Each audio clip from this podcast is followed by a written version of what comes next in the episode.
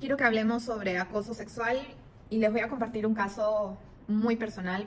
Por favor, compártelo con tus amigas, tus hermanas, tus sobrinas, tu mamá, con las mujeres más importantes de tu vida, porque de repente esto puede ayudar, puede conectar, puede...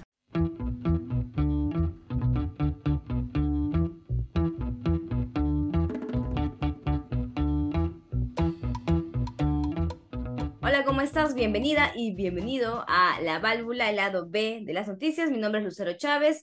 Hoy es jueves veintitrés de marzo del dos mil veintitrés. Y quien acabamos de escuchar en la intro del programa es a Melissa Arboccó. Ella es peruana, marketera de profesión, y tomó la valiente decisión de hacer público algo que vivió hace más de cuatro años. Y lo ha hecho porque, sabe, sintió la necesidad de expulsarlo, de botarlo, de sacarlo por completo de su sistema. Y ni te imaginas lo que pasó una vez que lo publicó. Pero eso te lo voy a contar en un ratito más. Vamos a ponernos en contexto. En dos mil diecisiete, Melissa buscaba reposicionarse en el mercado laboral. De hecho, ella trabajaba como jefa de marketing para una institución educativa, pero quería explorar otro rubro, más orientado, dice ella, al campo de la responsabilidad social. Algo con lo que ella sintiera que pudiera hacer una contribución a la sociedad. Sin embargo, dice que no tenía los contactos y además tampoco estaba muy segura respecto a qué pasos seguir para lograr este objetivo. Entonces decidió contratar a un especialista en el tema. Aquí Melissa me sigue contando. No había estado en procesos eh, de selección durante un buen tiempo y no me sentía muy segura de, oye, ¿cómo, cómo puedo hacer el cambio de un sector a otro sector? Me interesan estos otros, entonces...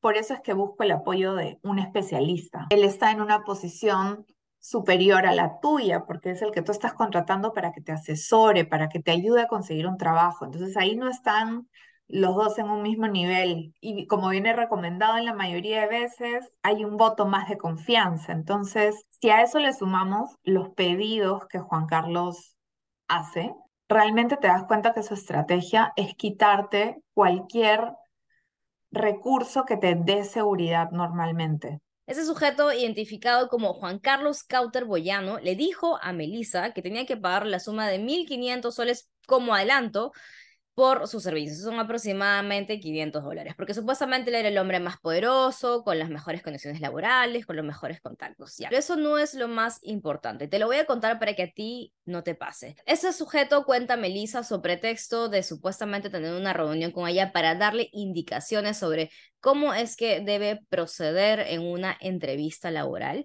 La citó con ese argumento en un departamento de Miraflores. Una vez ahí le dijo que él tenía el poder de realizarle una limpieza de chakras. Le pidió que se quite la ropa e intentó sobrepasarse con ella. Porque veo que tu energía está completamente eh, desordenada, te han hecho mal de ojo, te han hecho, te, te han hecho como que una brujería, magia negra. Entonces todo eso hace que estés como estés, por eso no consigues trabajo. Yo te voy a, yo te voy a ayudar, yo te voy a limpiar. Quítate la ropa, y luego es un tengamos relaciones sexuales. En este episodio de La Válvula vamos a conversar sobre los casos de acoso que surgieron a partir del testimonio de Melissa Arboccó, cómo es que operan esos pseudo job hunting ejecutivos y cómo es que podemos identificar que estamos en una situación de abuso y manipulación.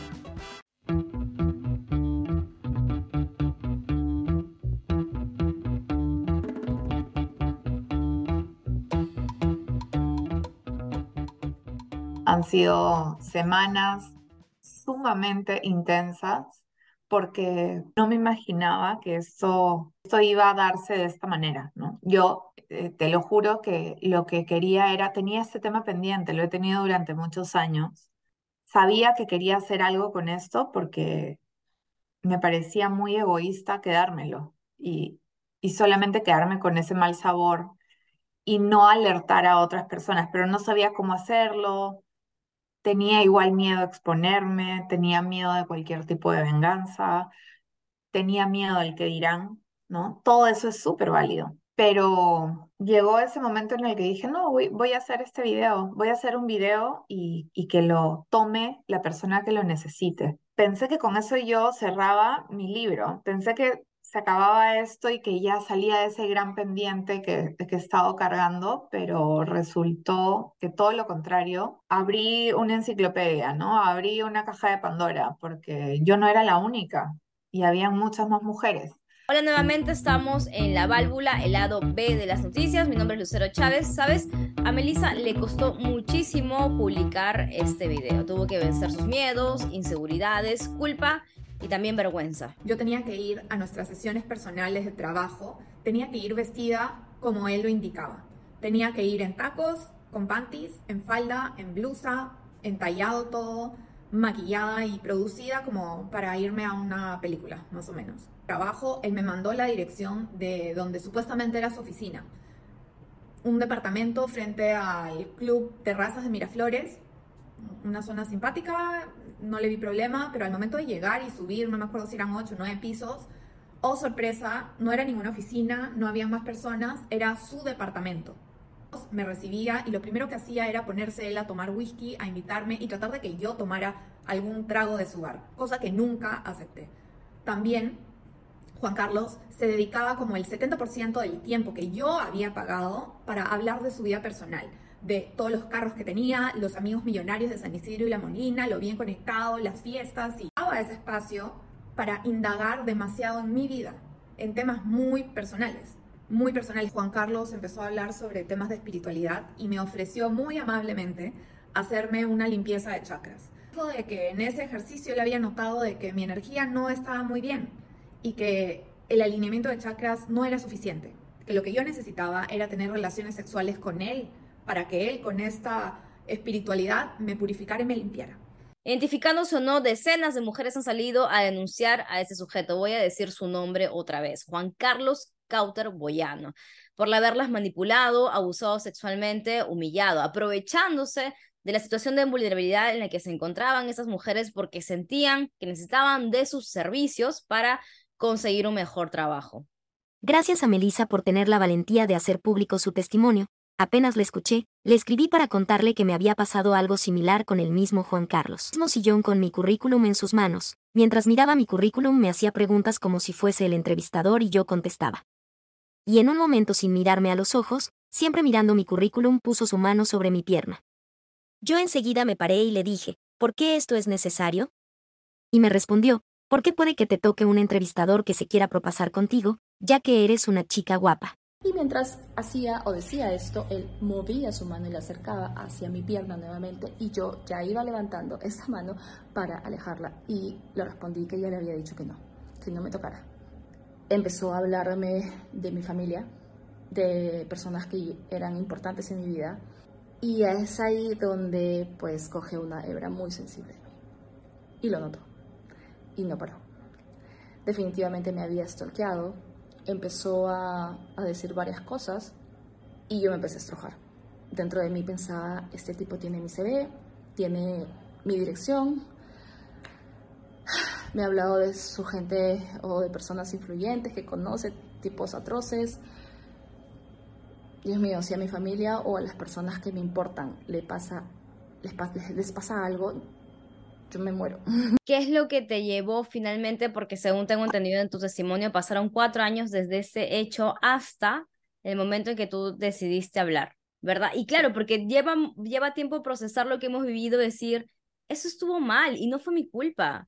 Lo que ha pasado con, podría decir, todas las chicas con las que he conversado, todas, y son sesenta y siete, todas hemos escondido esto.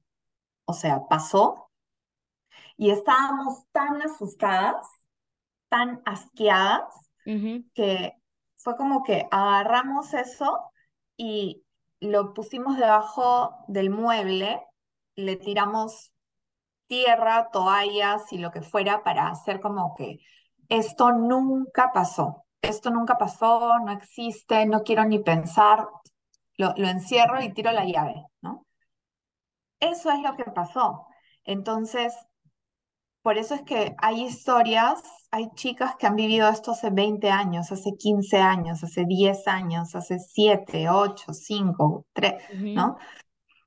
Porque era algo que es tan doloroso que prefieres no verlo. Esa es la realidad. ¿Y qué ha pasado? Yo lo, yo lo encerré, pero no tiré la llave. ¿Ya? Uh-huh. Yo lo cerré y dije, tengo este pendiente y así lo he sentido durante estos años, tengo este pendiente. Y ¿sabes qué? Eso me recuerda algo que me pasó a mí también hace aproximadamente unos diez años. Te lo cuento después de la pausa. Eso es La Válvula, ya regresamos con más.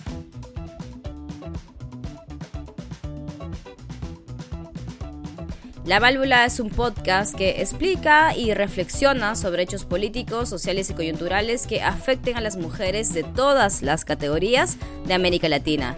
Encuentra La Válvula en Spotify, Apple Podcasts, TikTok o donde sea que decidas escuchar tus podcasts. Si consideras que te identificas con los temas que conversamos en este programa, también te invito a suscribirte a mi cuenta de Patreon y darle clic al botón seguir para estar al día con cada uno de los episodios. Comparte también este programa con tu familia, amigas y amigos y, por supuesto, con todas las disidencias. Gracias por escuchar.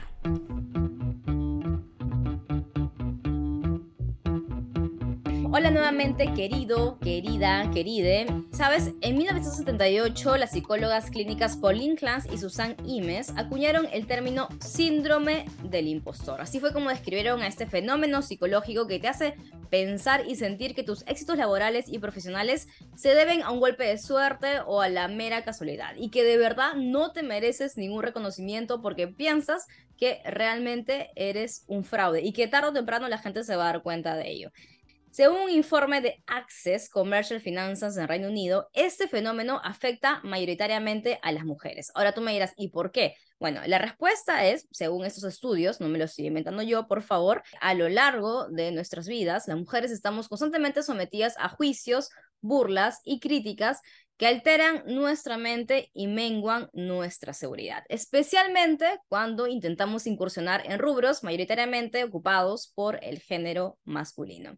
Y eso me recuerda cuando yo tenía diecinueve años y trabajaba en un diario del Perú como redactora web, el diario La República, y quería entrar en la sección política y escribir para el diario impreso. Pero como no me sentía capacitada, busqué al editor de la sección y le pregunté si era posible que él me enseñe. El sujeto en ese entonces tenía como cuarenta años. Al ver que yo me acerqué a él, me comenzó a hablar todos los días por chat. Me buscaba para acompañarme a la parada de bus cuando yo me iba a mi casa y en esos momentos intentaba besarme y me abrazaba de una forma realmente muy incómoda. Felizmente, sabes, yo pude zafar pronto de esa situación y de hecho no le volví a hablar.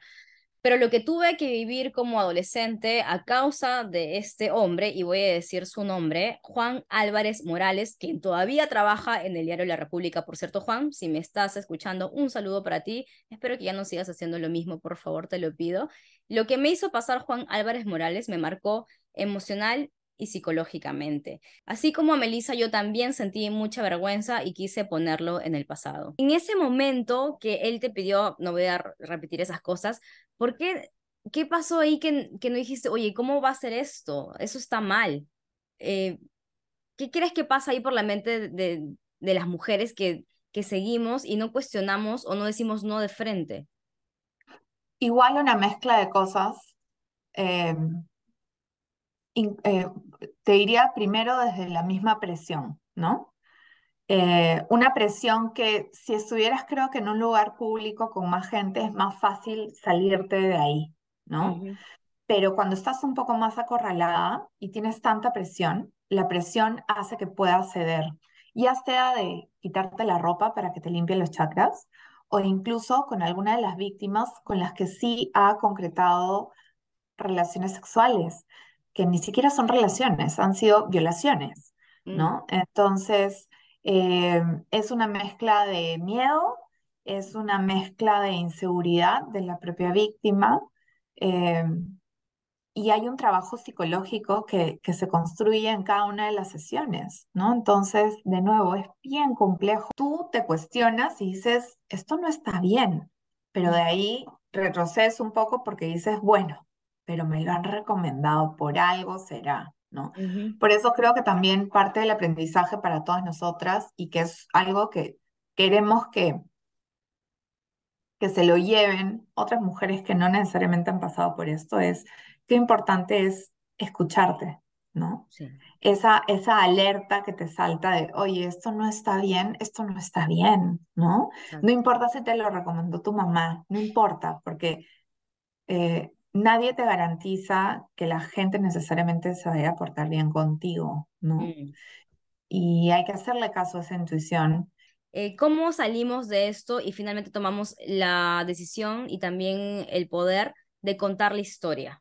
Yo, algo que he aprendido en mi vida y que es mi filosofía de vida, es que todo lo que nos pasa, ya sea maravilloso, súper divertido, o dolorosísimo y terrible, todo es para construir. Todo es para construir. Todo tiene que servirnos para algo. Entonces, esta situación que es dolorosa, horrible, vergonzosa, traumática, nos tiene que servir para algo. ¿Cómo quieres que sirva?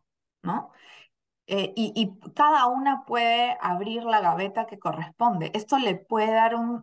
Eh, cada una le da un propio significado a esto. Para mí, el significado era, esto tiene que servirle para que a otra mujer no le pase. Muchas gracias, Melissa, por haber estado en La Válvula y también por haberme compartido tu testimonio. Por mi parte, te quiero contar que, de hecho, busqué a Juan Carlos Cautter Boggiano para conocer sus descargos. Me contestó su abogado, quien se identificó como Manuel Quispe. Me dijo este señor que él no podía hacer su descargo sobre algo que jamás había sido notificado y que no se conocían los hechos concretos, porque aparentemente el testimonio de decenas de mujeres no son hechos concretos para ese señor. Perfecto. También le conté a Juan Álvarez que haría público que él me acosó cuando yo era practicante de La República y me contestó para decirme que lo sentía mucho y que se disculpaba, que él estaba atravesando por una etapa muy dolorosa de su vida. Juan, y también para quienes me estén escuchando, solo una palabra: respeto. A las mujeres se nos tiene que respetar.